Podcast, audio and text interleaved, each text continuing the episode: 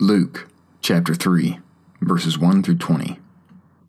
Now, in the fifteenth year of the government of Tiberius Caesar, while Pontius Pilate was governor of Judea, and Herod was tetrarch of Galilee, and his brother Philip was tetrarch of the region of Iturea and Trachonitis, and Lysanias was tetrarch of Abilene, during the high priesthood of Annas and Caiaphas, the word of God came to John the son of Zechariah in the wilderness.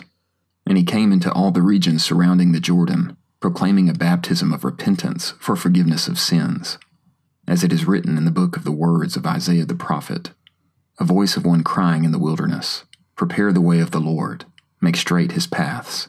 Every ravine shall be filled up, and every mountain and hill shall be leveled, and the crooked places shall become a straight way, and the rough ways smooth. And all flesh shall see the salvation of God.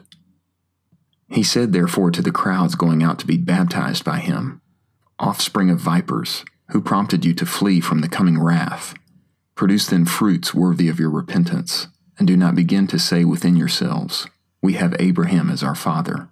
For I tell you that God is able out of these stones to raise up children to Abraham.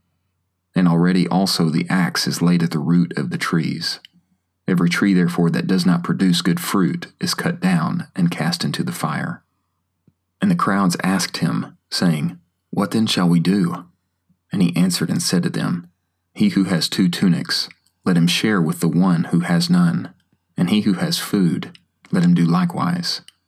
And tax collectors also came to be baptized. And they said to him, Teacher, what shall we do? And he said to them, Exact nothing more than what you have been ordered to. And some serving in the military also questioned him, saying, And we, what shall we do? And he said to them, Extort nothing from anyone by force, nor take anything by false accusation, and be content with your wages.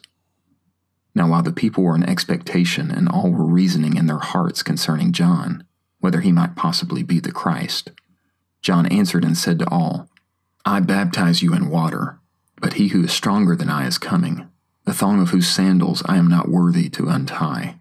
He himself will baptize you in the Holy Spirit and fire, whose winnowing fan is in his hand to thoroughly cleanse his threshing floor and to gather the wheat into his barn, but the chaff he will burn up with unquenchable fire. So, exhorting them with many other things also, he announced the gospel to the people.